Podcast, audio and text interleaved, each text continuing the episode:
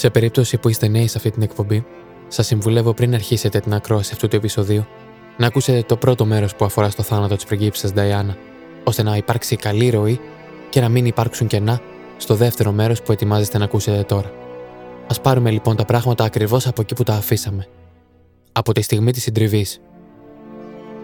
Στις 31 Αυγούστου του 1997 και ώρα 12 και 23 πρώτα λεπτά τα μεσάνυχτα, η μαύρη Mercedes S280 με οδηγό τον Ανρί Πολ και συνεπιβάτες στο σωματοφύλακα του Αλφαγέντ Τρεβορή Jones, τον Ντόντι Αλφαγέντ και την ίδια την πριγκίψα Νταϊάννα θα προσκρούσει στη 13η κολόνα της σύραγγας Πόντε Λάλμα, σκοτώνοντας ακαριέα τον Ανρί Πολ και τον Ντόντι Αλφαγέντ. Μόλις ένας μάρτυρας, αυτόπτης και αυτοίκος, ο οποίος βρισκόταν πίσω από τη Mercedes, αγνοήθηκε από τις αρχές. Το όνομά του Ερικ Πατέλ. Ο Ερικ Πατέλ λέει για τη μοιραία στιγμή της συντριβής στο ντοκιμαντέρ Princess Diana, The Night She Died, Royal Conspiracy Documentary. Άρχισα να κατεβαίνω το τούνελ και είδα φώτα αυτοκινήτου να αναβοσβήνουν. Το αμάξι αυτό πήγαινε αρκετά γρήγορα και σε κάποια στιγμή ακούω μια συντριβή. Νόμιζα πως ήταν η εξάντλησή μου που προκάλεσε αυτές τις ψευδεστήσεις. Αλλά είδα μπροστά μου με τα μάτια μου την ίδια τη συντριβή. Ο Πατέλ, αφού έχει συνειδητοποιήσει το μέγεθος του τροχαίου, πηγαίνει στον πλησιέστερο τηλεφωνικό θάλαμο και ενημερώνει αφενός τα επίγοντα και αφετέρου κατευθύνεται προς το κοντινότερο αστυνομικό τμήμα. Μπαίνω στο αστυνομικό τμήμα. Έτρεμα πάρα πολύ. Σχεδόν έπεσα. Με το που μπήκα μέσα, ήρθαν κάποιοι αστυνομικοί να δούνε τι έπαθα.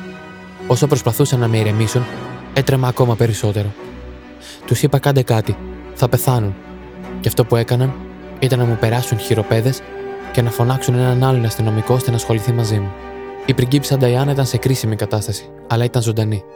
Στις 12 και 20, ο αρχηγός της αστυνομίας, Πιέρ Μασονί, ενημερώνεται για το δυστύχημα και στη μία παρά 20 τα ξημερώματα κατεβαίνει στο σημείο του σύγκρουσης, όπου η Νταϊάννα απεγκλωβίζεται και της παράσχονται οι πρώτες βοήθειες στο ένα από τα τρία στενοφόρα που είχαν προσέλθει.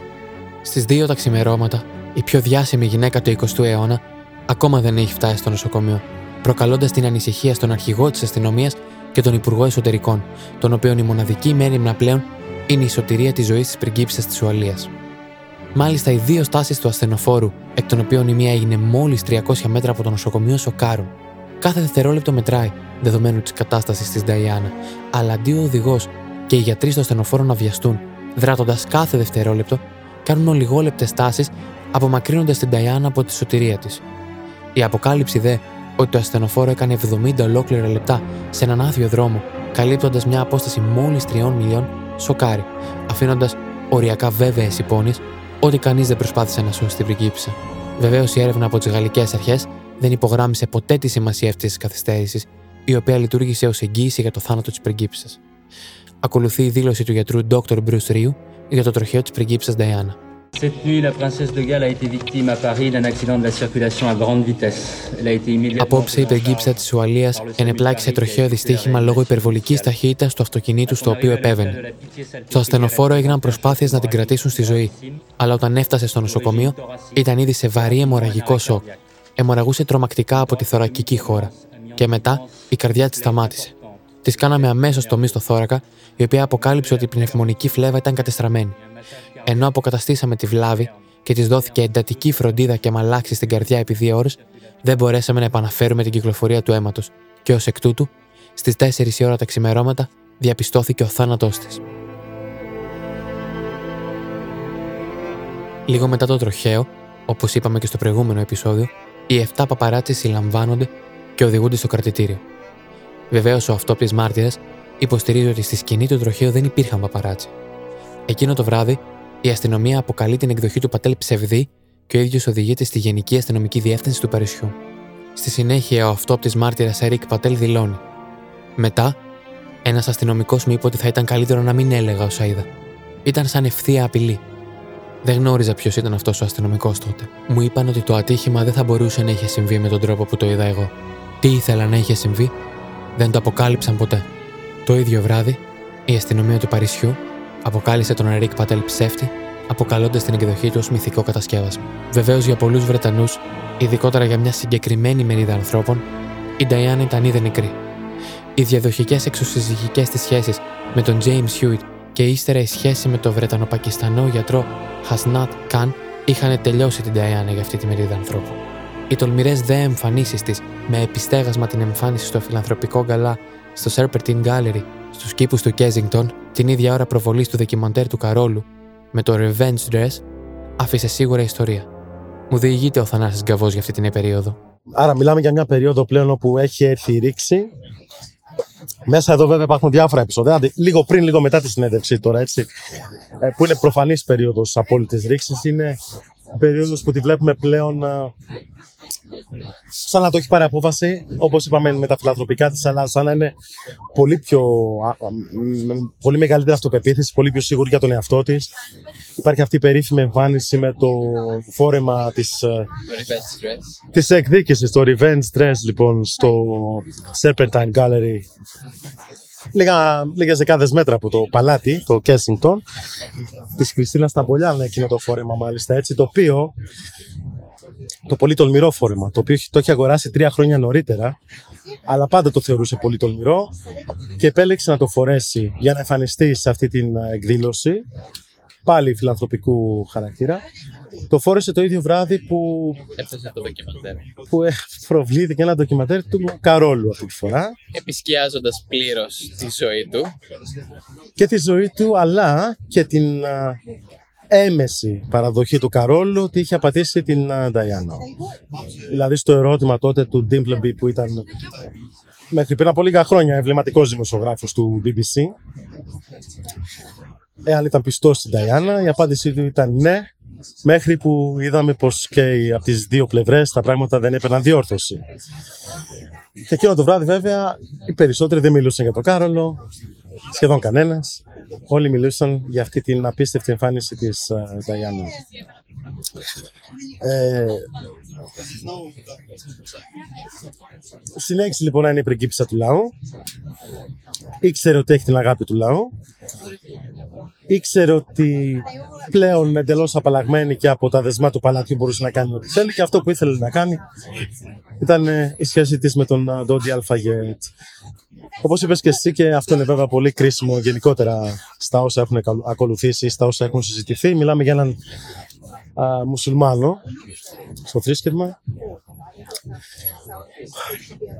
Πάμπλουτο, άνθρωπο, πολύ γοητευτικό άνδρα. Έναν άνδρα που, εν πάση περιπτώσει, όλοι έχουν πει όσοι τους γνώρισαν μαζί ότι πρόσφερε στην Ταϊάννα πάρα πολλά από αυτά που της είχαν λείψει όλα αυτά τα χρόνια. Και η Ταϊάννα λοιπόν επέλεξε να είναι μαζί του, επέλεξε να είναι μαζί του και στο Παρίσι εκείνες τις μέρες μετά από τις διακοπές στο σκάφος. Το γεγονός ότι ήταν μουσουλμάνος αναφέρομαι γιατί. Γιατί είναι κεντρικό σημείο σε πολλές από αυτές τις θεωρίες που έχουν υπάρξει για το τι τελικά έγινε το μοιραίο βράδυ. Και όταν μιλάμε για θεωρίες Μενέλα δεν μιλάμε για λίγες. Σου είπα πριν λοιπόν ότι είχε γίνει η έρευνα στην Γαλλία το 99 και εκεί προέκυψε ότι το δυστύχημα ήταν πράγματι δυστύχημα και ότι οφειλόταν στο γεγονός ότι ο Άνρι Πολ, ο οδηγός, που ήταν αναπληρωτής υπεύθυνος ασφαλείας στο Ritz, στο ξενοδοχείο. Και παράλληλος πράκτορας της MI6. Μεταξύ άλλων, ότι τέλος πάντων είχε καταναλώσει υπερβολική ποσότητα αλκοόλ. Βρέθηκαν και δείγματα χαπιών, αντικαταθλιπτικών χαπιών και άλλα στο αίμα του και ότι σε συνδυασμό με τη πίεση από τους παπαράτσι που τους οδηγούσαν ήταν ο παράγοντας που οδήγησε στο δυστύχημα. Βεβαίως αυτό που μας λέει ο Θανένας Γκαβός είναι η επίσημη θεωρία. Ζητάω από τον Ιωάννη Χουντή να μου αναλύσει τις θεωρίες συνωμοσίας πίσω από το δυστύχημα της πριγκίψα Νταϊάννα. Δεν ήταν απλά ε, θεωρία συνωμοσίας. Ο πατέρας του Ντόδι Αλφαγέτ, ο Μοχάμεντ Αλφαγέτ, το Φεβρουάριο του 1998, δήλωσε δημόσια ότι η δολοφονία του γιού του ήταν προσχεδιασμένη και ότι πίσω από αυτήν κρύβονταν οι MI6, που είναι οι μυστικές υπηρεσίες της Βρετανίας, και ο, ο Δούκας του Ενδιβούργου, δηλαδή ο πρίγκιπας Φίλιππος, ο σύζυγος της Βασίλισσας. Ήταν λοιπόν πολύ ξεκάθαρος, δημόσια, κατηγόρησε ο ίδιος ο πατέρας τη βασιλική ε, οικογένεια. Ε, στην αρχή, βέβαια πρέπει να πούμε ότι οι γαλλικές ε, δημόσιες αρχές είχαν καταλήξει ότι το ατύχημα ε, οφείλονταν στο ότι ο οδηγός, ο Πολ, ε, ήταν, ήταν μεθυσμένος και ότι αυτό οδήγησε σε μια απρόσεχτη ε, σύγκρουση με, μέσα στο τούνελ. Ε, υπήρξε μια άλλη έρευνα τον, το 2004 που ξεκίνησε στο Λονδίνο αυτή τη φορά και συνεχίστηκε και μέχρι το 2007-2008 σύμφωνα με την οποία ε, και πάλι κατηγορήθηκε ο οδηγός ο Πολ ότι ήταν απρόσεκτο, προσπαθώντας να γλιτώσει του παπαράτσι τους οποίους ανέφερες, προσέκρουσε σε, μια, σε μια κολόνα επιταχύνοντας μέσα στο τούνελ. στο τέλος λοιπόν υπήρξε μια ανακοίνωση στις 7 Απριλίου του 2008 η οποία ε, κατέληξε ότι ο θάνατος ήταν unlawful, unlawful killing, όπως λέμε στα αγγλικά. Ε, για να ολοκληρώσουμε το ιστορικό αυτό, πριν περάσουμε στα επόμενα, ο πατέρας βγαίνει την επόμενη μέρα της ανακοίνωσης, το 2008, και λέει ότι σταματώ για πάντα τις έρευνές μου, ε, που διαρκούσαν τότε πια 10 χρόνια σχεδόν, ε, δεν θα το ψάξω άλλο, ε, και το κάνω μόνο και μόνο για το, στο όνομα των παιδιών της Νταϊάννα, τα οποία πρίγκιπας Βίλιαμ και ο πρίγκιπας Χάρη ήδη είχαν βασανιστεί πάρα πολύ ε, από αυτή την ιστορία και ε, κάπως εκεί τελειώνει το επίσημο σκέλος του, του, του χρονικού γύρω από το θάνατο της Νταϊάννα. Πραγματικά υπήρχαν πάρα πολλές ιστορίες συνωμοσίας. Μάλιστα, όταν ο πατέρας του ενός εκ των θυμάτων βγαίνει και κατηγορεί δημόσια τη βασιλική οικογένεια, ε, εκ των πραγμάτων δίνει τροφή και πάτημα σε ένα μεγάλο μέρος του κόσμου να πιστέψει ότι αυτό προσχεδιάστηκε. Υπήρξαν αυτοί οι οποίοι έλεγαν, Μα φυσικά κάθε, κάθε δολοφονία, αν ήταν δολοφονία, πρέπει να έχει κάποιο κίνητρο. Ε, το κίνητρο σε αυτή την περίπτωση για αυτούς τους ανθρώπους που το υποστήριζαν ήταν εμφανές. Η δυσαρέσκεια του παλατιού από τις κινήσεις της Νταϊάννα και όλη της αυτή η μετέπειτα δραστηριότητα αφού ολοκληρώθηκε το διαζύγιο. Α, υπήρχαν κάποιοι άλλοι οι οποίοι προσπάθησαν να ακολουθήσουν τις επίσημες ε, αναφορές και να ρίξουν το φταίξιμο στον οδηγό ότι είχε πάρει ναρκωτικά ή είχε πιει πολύ, ότι απλά προσπαθούσε να γλιτώσει από το παπαράτσι και προσέκρουσε μια κολόνα. Δυστυχήματα γίνονται εκατομμύρια στον κόσμο κάθε μέρα έτσι κι αλλιώς. Οπότε ένα αυτοκινητιστικό δυστύχημα με τον νόμο των πιθανότητων, αν το εξετάσουμε, μάλλον είναι αυτοκινητιστικό δυστύχημα και υπάρχουν λιγότερες πιθανότητες να υπήρχε ας πούμε foul play uh, involved, uh, κάποια κακόβουλη πράξη. Uh, Παρ' όλα αυτά, πραγματικά εκ των πραγμάτων μέχρι σήμερα είναι όλα αυτά θεωρία συνωμοσίας. Uh, εγώ ω ιστορικό δεν μπορώ ούτε να υιοθετήσω κάποια, αλλά ούτε και να υποστηρίξω ότι ξέρω θα είχα βγάλει πολλά λεφτά αν ήξερα έτσι κι αλλιώς ότι ποιος ήταν ο πραγματικός λόγος που έγινε αυτό το πράγμα. Θα σταθώ περισσότερο σε αυτό το οποίο είπες ότι υπήρξε μια γιγάντια αντίδραση ε, παγκοσμίως ε, και φυσικά στη Βρετανία. Ε, συγκλονίστηκε στη θέμελα ο θεσμός της μοναρχίας εκείνες τις ημέρε και τους επόμενους μήνες μέχρι και τα επόμενα χρόνια. Ε, η δημοφιλία της Βασίλη της Ελισάβετ έπεσε στα τάρταρα. Ήταν μια ολοκλήρωση, ένα ναδύρ καθοδικής πορείας το οποίο είχε ξεκινήσει ήδη από την συνέντευξη του BBC την οποία αναφέραμε προλίγου.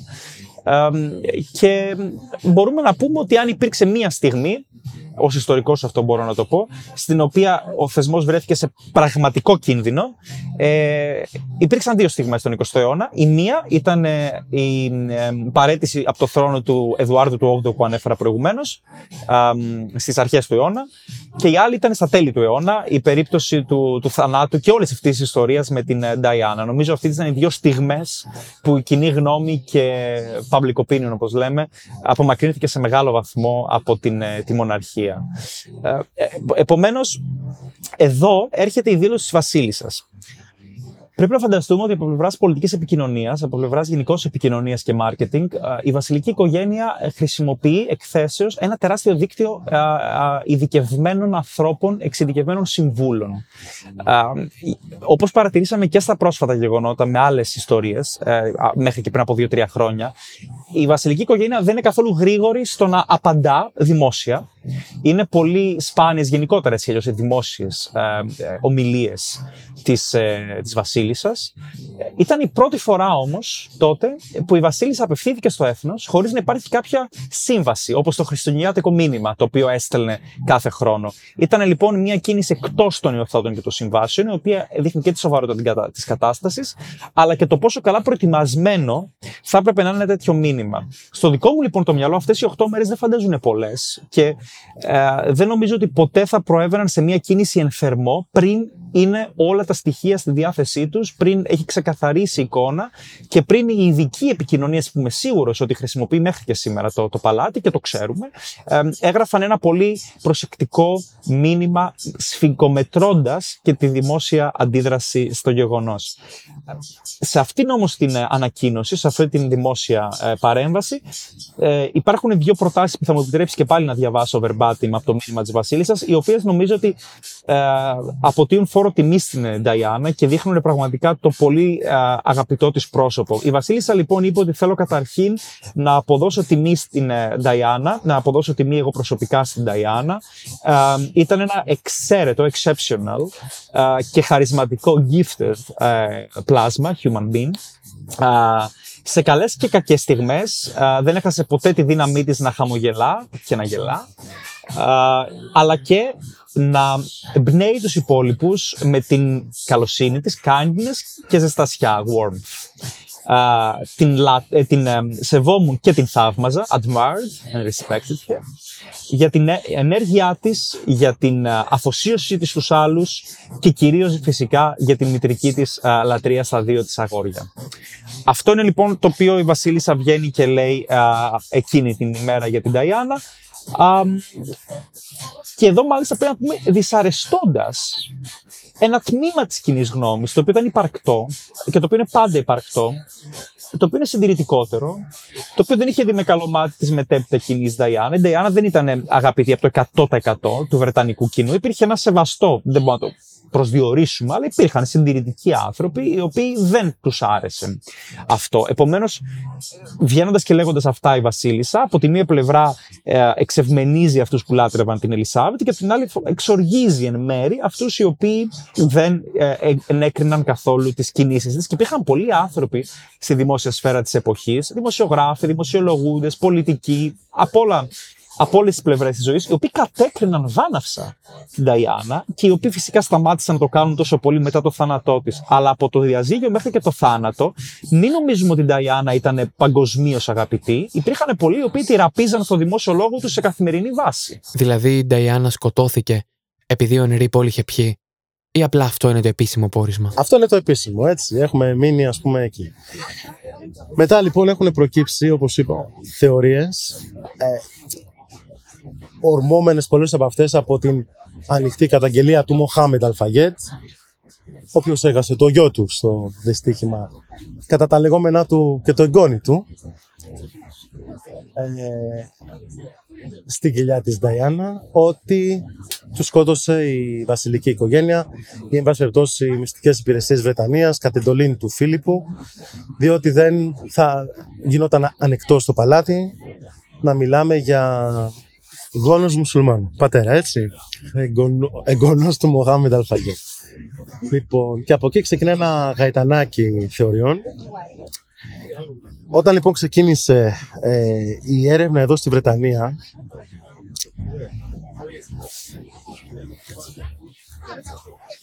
δεν ξέρω πόσο γνωστό είναι κάτω. Οι, μιλάμε αυτές οι ανεξάρτητες δημόσιες δικαστικές έρευνες που γίνονται εδώ, που γίνονται σε κάθε περίπτωση που υπάρχει η παραμικρή υπόνοια περί δόλου στο θάνατο, οποιοδήποτε.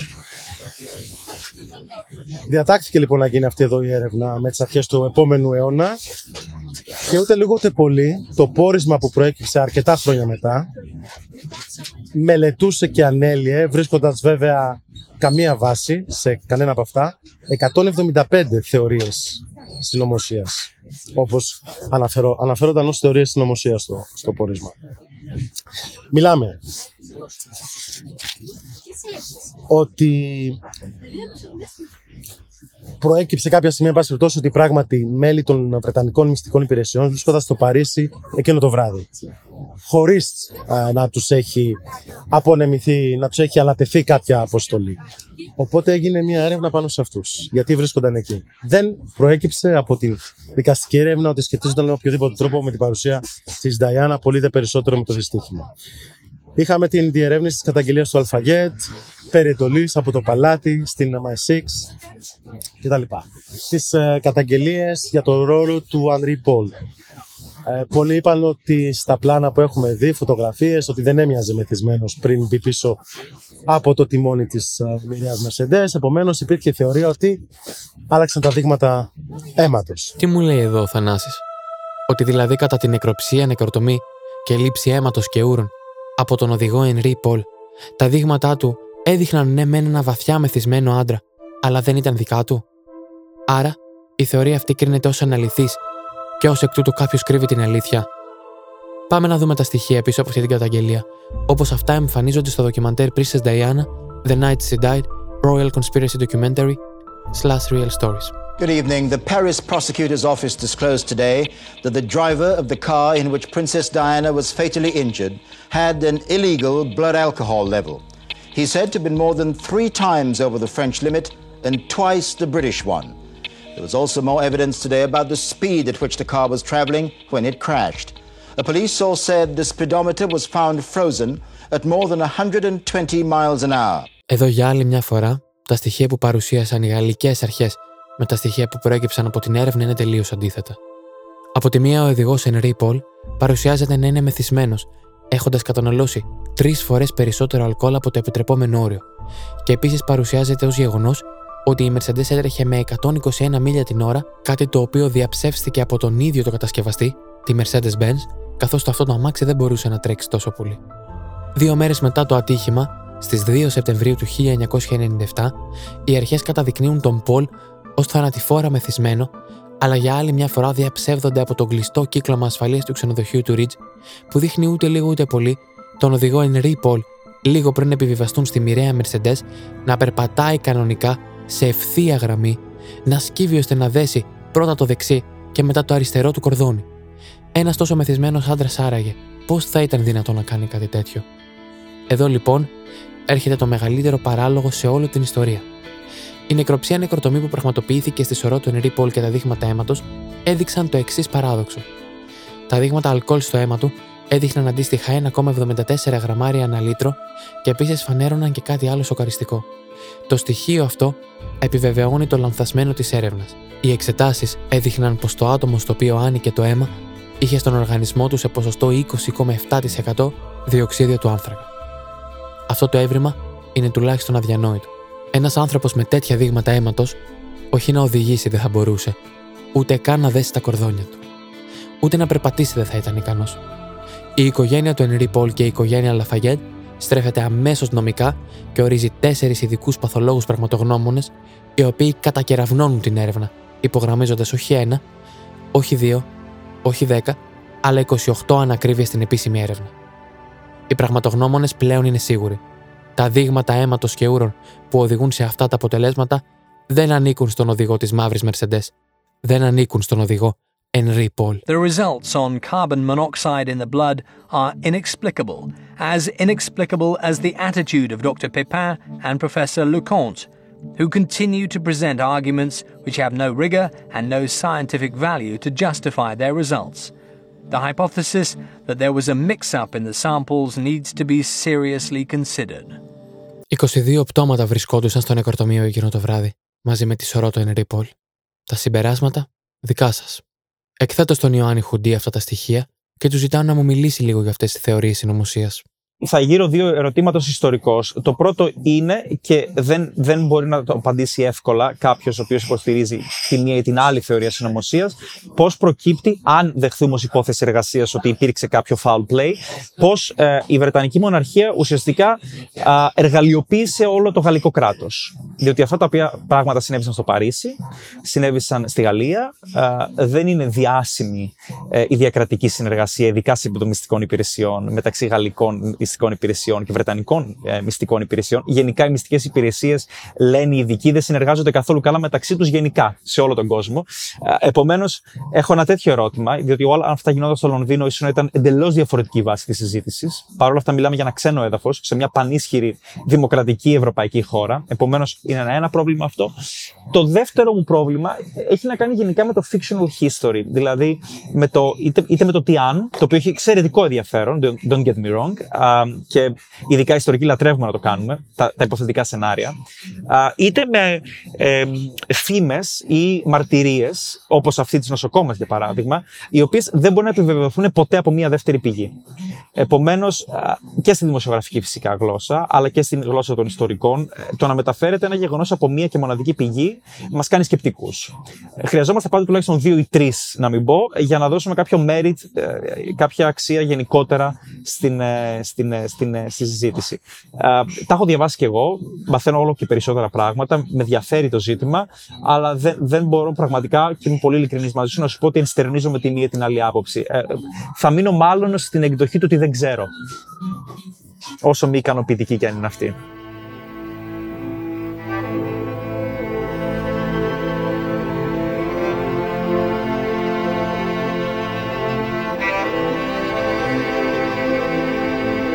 Μέχρι στιγμής λοιπόν, ας ανακεφαλαιώσουμε τα πιο βασικά στοιχεία που έχουμε στα χέρια μας.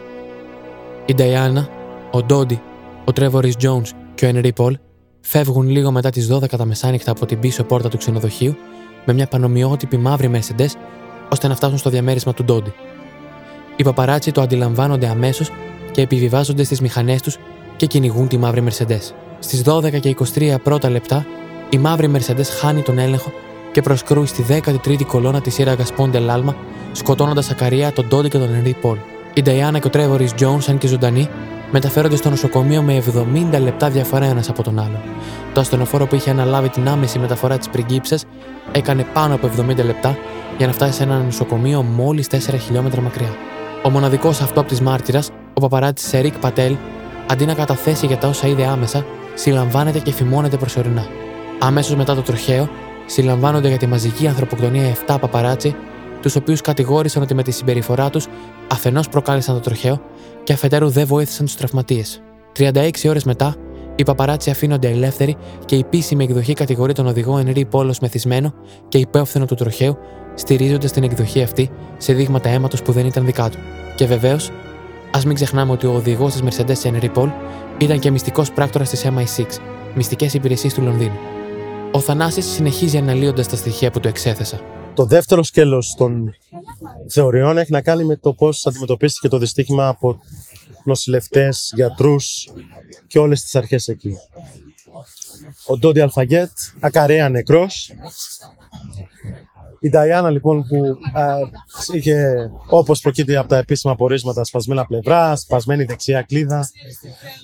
Η καρδιά της είχε μετατοπιστεί δεξιά. Φαινόταν λοιπόν δηλαδή ότι καθόταν στο αυτοκίνητο στραμμένη, ε, ε, καθισμένη στο πλάι στην ουσία, η δεξιά πλευρά της προς τα έξω, χωρίς ζώνη, αλλά ζωντανή και να επαναλαμβάνει συνεχώς σύμφωνα πάντα με τα επίσημα πορίσματα τι Θεέ μου, τι συνέβη, τι συνέβη. Παρ' όλα αυτά έμεινε στο όχημα για πάρα πολλή ώρα. Περισσότερη ώρα από όσο θεωρήθηκε ότι πώς πω, όριζε η ανάγκη. Σε όλα αυτά που ανέφερες. Καθυστερήσει από το ασθενοφόρο, η καθυστέρηση στο να φτάσεις στο νοσοκομείο που τελικά έφτασε Παράλληλα το γεγονός να σου πω ότι ο Ντόντι Αλφαγέτ και ο Ανδρή Πολ, οι σωροί του δεν πήγαν σε νοσοκομείο άμεσα, πήγαν σε κάποιο άλλου είδους δομή και όλες αυτές οι αναφορές περί εμβρίου. Οφείλω να πω ότι βέβαια όλα τα επίσημα πορίσματα όλα αυτά τα απορρίπτουν. Γι' αυτό έτσι, το επίσημο πόρισμα έχει απορρίψει όλες τις θεωρίες συνωμοσίας αλλά οι σκιές παραμένουν. Ε, δεν νομίζω ότι ποτέ θα πει κανείς εδώ ότι. Όχι ότι καλά θα μάθουν, δεν. Πώς θα μάθουν. Αλλά το θέμα είναι ότι. Όλο αυτό ανατροφοδοτείται από την άβρα της Νταϊάννα και όσα είχαν προηγηθεί τα τελευταία λίγα χρόνια ε,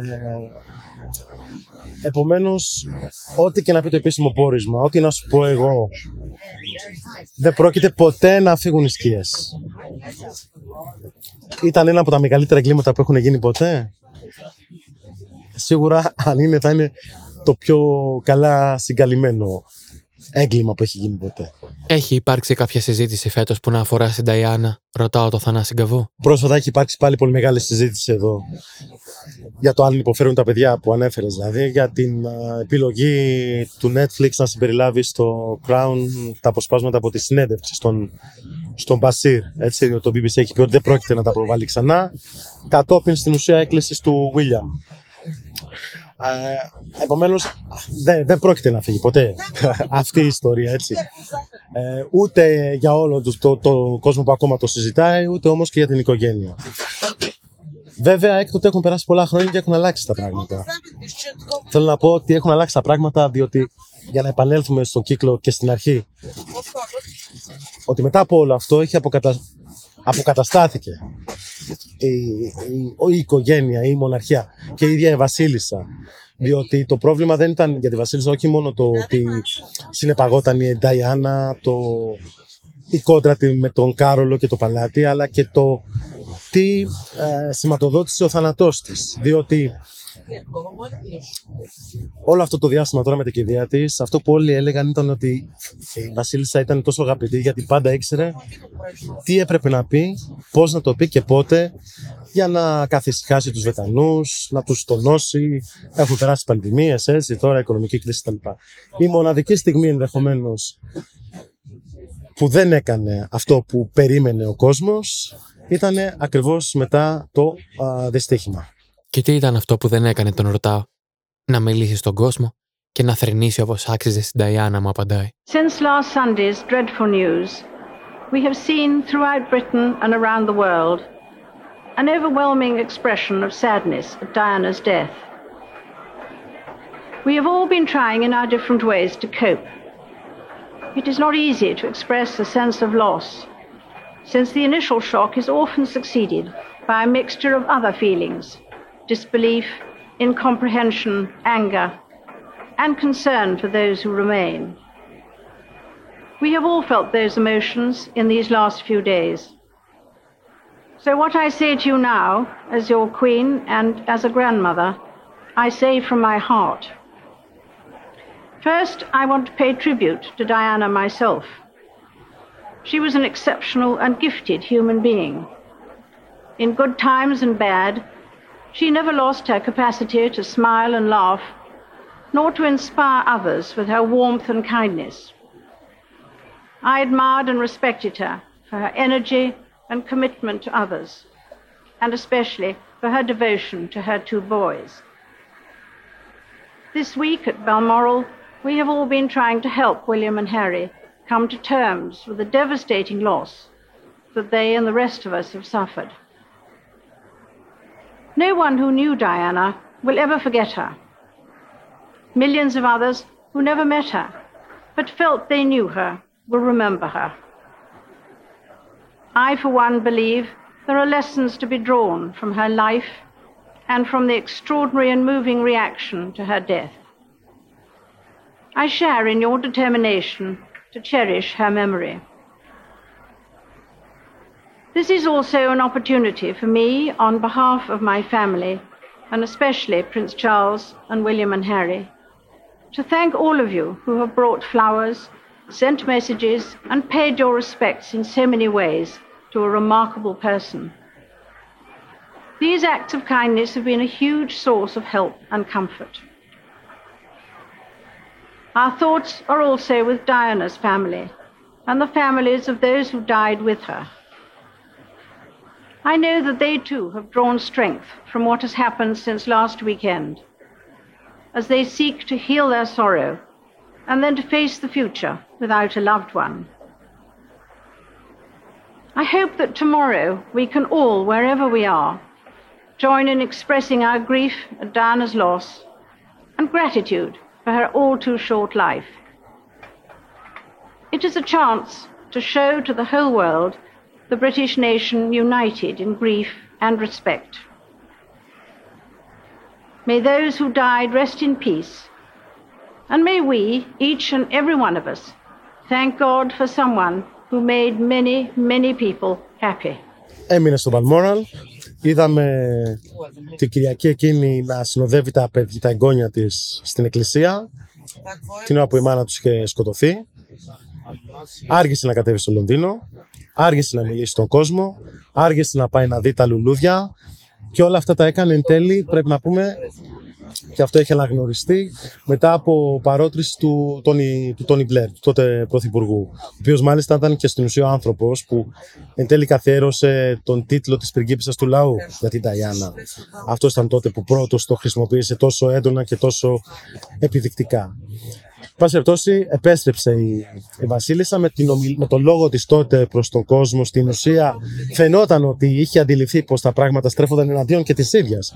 Ότι αντιμετώπιζε οργή, ε, που δεν βγήκε να δείξει για αυτής τη συμπόνια. Και στην ουσία πάλι ανατροφοδοτούσε και όλες αυτές τις θεωρίες. Ότι χαιρόταν για το αποτέλεσμα του μεγαλοφίου σχεδίου της. Και γι' αυτό φαινόταν δηλαδή και με τον τρόπο, το αρκετά ξύλινο όπως πολύ δίκιο έχεις, ε, που είπε ότι τη θαύμαζα, ότι ε, άφησε το, το δικό της κεφάλαιο, σήμαινε τόσα πολλά για τόσους ανθρώπους, εν πάση ε, φάνηκε από την αρχή ότι εκεί αντιλήφθηκε ότι είχε κάνει λάθος και αντιλήφθηκε ότι ναι μεν η Νταϊάννα πλέον είχε φύγει αλλά έχει φύγει μόνο σωματικά και φυσικά. Έτσι, η Νταϊάννα δεν επρόκειτο να φύγει ποτέ ε, ούτε οι σκιές που συνόδευαν όλο αυτό το πράγμα.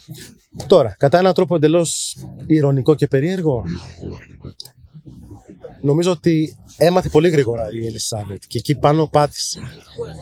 Και από εκεί και πέρα την είδαμε αυτό το project το οποίο είχα αναφέρει στην αρχή επιχείρηση να γίνει πιο προσιτή η ίδια, πιο ανοιχτή, ότι το εξέλιξε όσο μεγάλωνε και στην ουσία μετά από αρκετά χρόνια και πάση τα τελευταία χρόνια μέχρι το θάνατό της, που η βασιλική οικογένεια πέρασε τόσα σκάνδαλα, αλλά που με κάποιον μαγικό τρόπο όλα αυτά δεν την άγγιξα. Την ίδια έτσι προσωπικά. Νομίζω, έστω και με μια δόση υπερβολής, ότι μπορώ να σου πω πως μαζί με την πριγκίπισσα του λαού, που για πάντα θα είναι βέβαια στις καρδιές τους η Νταϊάννα, απέξαν οι Βρετανοί και μια βασίλισσα του λαού τα τελευταία χρόνια στην Ελισάβετ. Και εκεί που λες ότι δεν υπάρχει πλέον τίποτα να σε σοκάρει ή να σου αλλάξει γνώμη, έρχεται το τελευταίο στοιχείο του πάζλ. Το λευκό Fiat Uno. Υπάρχει η περίφημη ιστορία με το Fiat Φάντασμα. Διότι πριν προσκρούσες σε αυτή την 13η κολόνα λοιπόν, στο, στη Σύραγγα, στη Πόντε Λάλμα, υπάρχουν οι μαρτυρίες ότι υπήρξε πρόσκρουση με ένα προπορευόμενο λευκό Fiat το οποίο πράγματι έχει αναχθεί λίγο στη σφαίρα του φαντάσματος. Ποτέ πλήρως δεν έχει διασταυρωθεί τι ακριβώς συνέβη, ποιο είναι αυτό το όχημα, ποιος ήταν ο οδηγός. Υπάρχουν προφανώς ευρείες, έχουν κατονομαστεί άνθρωποι. Αλλά και αυτό είναι λίγο εντελώς άγνωστο πλέον ποιος ήταν ο ρόλος. Άγνωστο λοιπόν, μου λέει ο Θανάσης. Τα στοιχεία μου παρουσιάζουν μια άλλη εκδοχή, λίγο πιο ενδιαφέρουσα. Οι αυτόπτες μάρτυρες είπαν ότι αμέσως μετά τον κρότο της σύγκρουσης είδα να βγαίνει από το τούνελ ένα μικρό λευκό αυτοκίνητο. Μάλιστα ο οδηγός είχε για ένα σκύλο δίπλα του και είχε τα μάτια του καρφωμένα στον καθρέφτη του. Οι αρχές θεωρούν ότι μέχρι σήμερα αυτό είναι το πρόσωπο που θα μπορέσει να πει πραγματικά τι έγινε μέσα στο τούνελ. Οι αρχές της Γαλλίας γνωρίζουν πλέον ότι πρόκειται για ένα Fiat Uno, το οποίο παρά τις προσπάθειές τους δεν έχει καταφέρει να εντοπιστεί ακόμα. Κανείς επίσης δεν έχει εντοπίσει τον οδηγό, αλλά και δεν έχει κατανοήσει τους λόγους για τους οποίους δεν σταμάτησε μετά την ανατροπή της Mercedes. Η αστυνομία αποδέχεται ότι ο οδηγός του Fiat Uno δεν είναι ο πραγματικός ένοχος, απλά μάλλον έπεσε με δύναμη πάνω στη Mercedes, ο οδηγός της οποίας φέρει και πολύ μεγαλύτερη ευθύνη. Κι όμως, αν και οι γαλλικές αρχές δεν μπόρεσαν να εντοπίσουν το μυστηριώδες Fiat Uno και τον ενηγματικό οδηγό του, οι ιδιωτικοί ερευνητές του Μοχάμεντ Αλφαγέτα κατάφεραν. Κατάφεραν να εντοπίσουν ένα λευκό Fiat Uno, το οποίο είχε επισκευαστεί πρόσφατα το πίσω αριστερό φανάρι του και είχε μάλιστα βάψει ξανά την ίδια πλευρά. Ο ιδιοκτήτης Παύλα οδηγός του λευκό Fiat Uno ήταν ο παπαράτσι James Anderson, του οποίου το παρελθόν ήταν ακόμα πιο περίπλοκο από του οδηγού Henry Paul. Αυτός λοιπόν ο φωτογράφος αποκαλύφθηκε μετά ότι δούλευε και αυτός για τις μυστικές υπηρεσίες της Αγγλίας. Ήταν δηλαδή πράκτορα τη MI6 και για τις γαλλικές μυστικές υπηρεσίες. Τον Ιούνιο του 2000 όμως, ο James Anderson, πριν προλάβει να δώσει την οποιαδήποτε πληροφορία, φέρεται να αυτοκτόνησε μέσα στο αυτοκίνητό του, χωρίς καμία εξήγηση και χωρίς να αφήσει πίσω του κάποιο σημείο αυτοκτονίας. Έτσι λοιπόν, προκύπτει από την έρευνα ότι οι δύο οδηγοί, οι δύο οδηγοί πρωταγωνιστές σε αυτό το τροχαίο που κόστησε τη ζωή μεταξύ άλλων και στην πριγκίπισσα Νταϊάννα, ήταν και οι δύο πράκτορες των μυστικών υπηρεσιών της Αγγλίας, πράκτορες της MI6 και δυστυχώς κανένας από τους δύο δεν έζησε για να δώσει τις απαντήσεις που χρειαζόμαστε. Ας δούμε τέλος τους λόγους για τους οποίους πιστεύετε ότι η Νταϊάννα δολοφονήθηκε, εάν υποθέσουμε ότι όντως δολοφονήθηκε. Όπως ήταν φυσικό, τα χρόνια μετά το θάνατό της κυκλοφόρησαν φήμες επιφημών για το πώς προκλήθηκε το θανατηφόρο δυστύχημα, με κάποιες από αυτές να μιλούν για την εμπλοκή του παλατιού. Η σχέση που είχε αναπτύξει εκείνο το τελευταίο καλοκαίρι της ζωής της Νταϊάννα με τον Ντόντι λέγει ότι δεν άρεσε στο πελάτη. Δεν τους άρεσε η πρώην πριγκίπισσα, μητέρα του δεύτερου διαδόχου του Βρετανικού θρόνου και αυριανή βασίλισσα, η Βασιλομήτωρ δηλαδή, να έχει σχέση με ένα μουσουλμάνο και πολύ περισσότερο να αποκτήσει ένα παιδί μαζί του. Κάπως έτσι κυκλοφόρησε η φήμη ότι η Νταϊάννα ήταν έγκυος και ότι το παλάτι απλά δεν ήθελε να γεννηθεί αυτό το παιδί. Ποτέ. Ποτέ βέβαια δεν αποδείχτηκε η εμπλοκή του παλατιού στο αυτοκινηστικό δυστύχημα. Το άκρος αντίθετο. Αυτό βέβαια δεν αναιρεί τα σενάρια και τις φήμες που υπάρχουν ότι η Νταϊάννα ήταν έγκυος. Κατά πόσο όμως ευσταθεί κάτι τέτοιο; Ήταν δηλαδή η Νταϊάννα έγκυος το παιδί του Αλφαγέντ όταν σκοτώθηκε στο τροχαίο; Ο ιατροδικαστής που εξέτασε τη σωρό της πριγκίψα όταν μεταφέρθηκε στο Λονδίνο, 21 χρόνια μετά, σπάει τη σιωπή του και κάνει μια συμβιλική δήλωση, στην οποία πολλοί θα μπορούσαν να ερμηνεύσουν ότι επιβεβαιώνει τη φήμη που τόσα χρόνια ακουγόταν. Άλλοι απλά θα πούνε ότι ο ιατροδικαστής είπε κάτι, χωρίς ουσιαστικά να πει τίποτα. Οι άνθρωποι λέει με ρωτάνε, ήταν όμορφη, ήταν γαλήνια, ήταν έγκυος, Πάντα προσέχω να μην πω ουσιαστικά τίποτα που δεν είναι ήδη γνωστό στον τύπο. Ιατροδικαστικά δεν υπάρχει απόδειξη ότι η πριγκίψα Νταϊάννα ήταν έγκυος.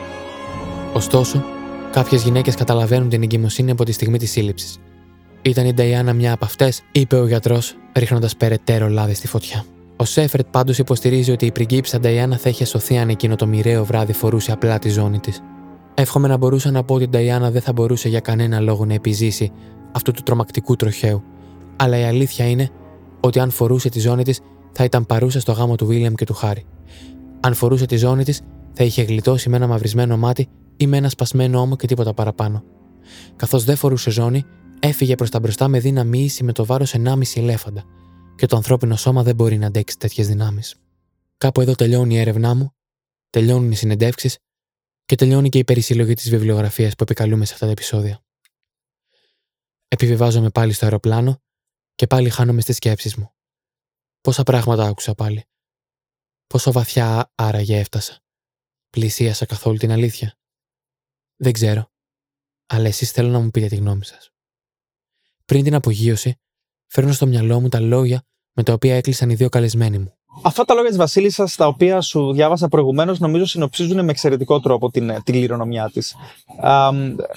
Το γεγονός ότι αυτή τη στιγμή κάνουμε αυτό το podcast συνοψίζει τη σημασία την οποία αυτό το πρόσωπο έχει ακόμα παγκοσμίως. Μάλιστα, κάνουμε ένα podcast στα ελληνικά για ένα πρόσωπο της βασιλικής οικογένειας της Βρετανίας. Γιατί, γιατί οι ακροατές μας έχουν ενδιαφέρον να μάθουν για κάτι τέτοιο. Δεν νομίζω ότι υπάρχουν πολλά άλλα πρόσωπα στις ε, γενικά ευρωπαϊκές βασιλικές οικογένειες που θα αντιλούσαν ένα τέτοιο οποιοδήποτε ενδιαφέρον για ένα podcast στην Ελλάδα.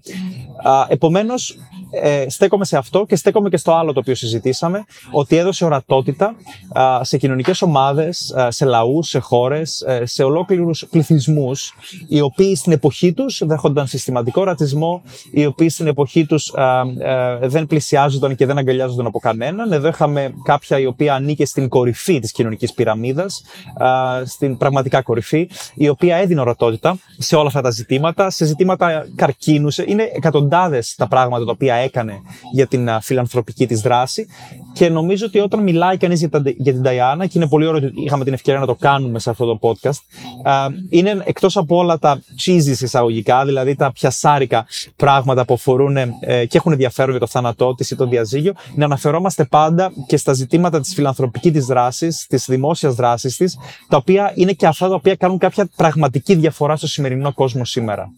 Επομένως, νομίζω ότι αυτή είναι η μεγάλη της κληρονομιά στην πραγματικότητα. Ότι έδρασε ως ένα μέλος ενός αρχαίου θεσμού και έδειξε ότι αυτός ο θεσμός μπορεί με τα κατάλληλα πρόσωπα να είναι εξυγχρονιστικός, να, έχει, να προσφέρει θετικά πράγματα στο σύγχρονο κόσμο και να προσαρμόζεται. Νομίζω ότι αυτά είναι και τα πράγματα τα οποία συγκρατούν οι άνθρωποι που σήμερα ενσαρκώνουν τα μέλη αυτού του, του θεσμού, τα οποία αντικατοπτρίζονται πολύ καλά ε, στην ε, κοινωνική και φιλανθρωπική δράση ε, του τωρινού πρίγκιπα της Ουαλίας και πριγκίπισσας της Ουαλίας, του William και της Κέιτ, οι οποίοι νομίζω ότι ακολουθούν σε πολύ μεγάλο βαθμό ε, το δρόμο της Ελισάβετ στον τρόπο που ε, κινούνται δημοσίως. Όπως είπαμε είναι ε, κάτι που υπάρχει και θα υπάρχει πάντα. Απλά η δική μου, η δική μου πώς να το πω, αίσθηση και γενικότερα όχι μόνο με την Ταϊάννα, γενικότερα με τους Βρετανούς, είναι ότι χάνουν εύκολα το μέτρο. Ε,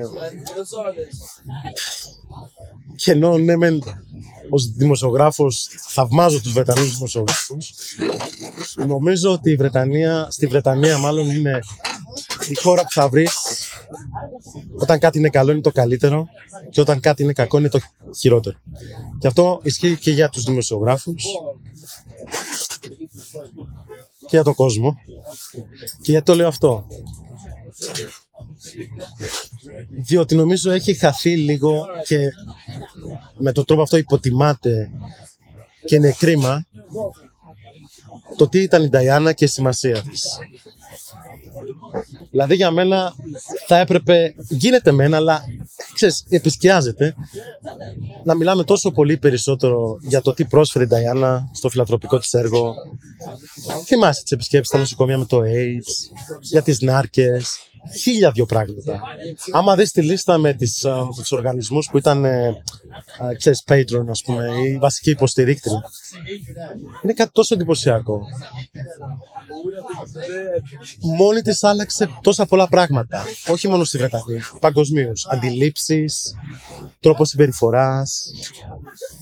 Ήταν η μόνη που κατάφερε με κάποιο έτσι μαγικό τρόπο, με δύο-τρεις απλές κινήσεις, φωτογραφίες, να σε βάλει σε σκέψη για αυτό το, το, το, το class divide, τις ταξικές διαφορές που υπάρχουν στη Βρετανία. Μιλάμε τώρα για μια, όπως είπαμε, γυναίκα από αριστοκρατική οικογένεια. Που άλλαξε τρόπο σκέψης στο πώς πρέπει να αντιμετωπίζουμε τους θεσμούς, τους τύπους.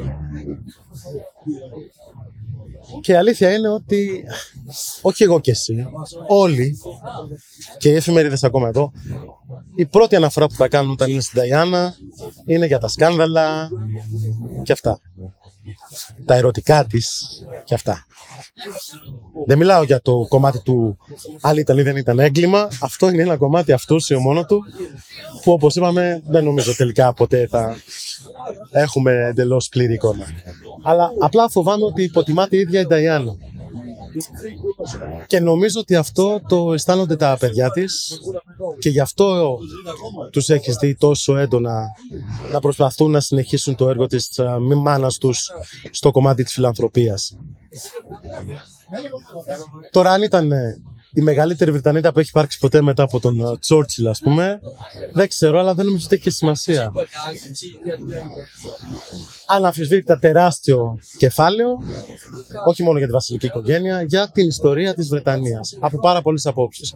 Και απλά νομίζω ότι πάρα πολύ συχνά αυτό το ξεχνάμε, το υποτιμούμε τέλος πάντων. Ήρθε η ώρα για την απογείωση. Η υπεύθυνη καμπίνα μας ζητάει να βάλουμε τα κινητά μας σε λειτουργία πτήσης. Οπότε πρέπει να σας αφήσω. Μέχρι την επόμενη φορά να είστε ασφαλείς. Εκτέλεση παραγωγής Grey Studios Athens. Do you think you'll ever be queen? No, I don't. No. Why do you think that? I'd like to be a queen of people's hearts in people's hearts. But I don't see myself being queen of this country. I don't think many people would want me to be queen. Actually, when I say many people, I mean the establishment that I'm married into. Because they've decided that I'm a non-starter. Why do you think they've decided that? Because I do things differently. Because I don't go by a rule book. Because I lead from the heart, not the head. And albeit that's got me into trouble in my work, I understand that. But someone's got to go out there and love people and show it. And do you think that because of the way you behave, that's precluded you effectively from becoming queen? Yes, I, well, not precluded me. I wouldn't say.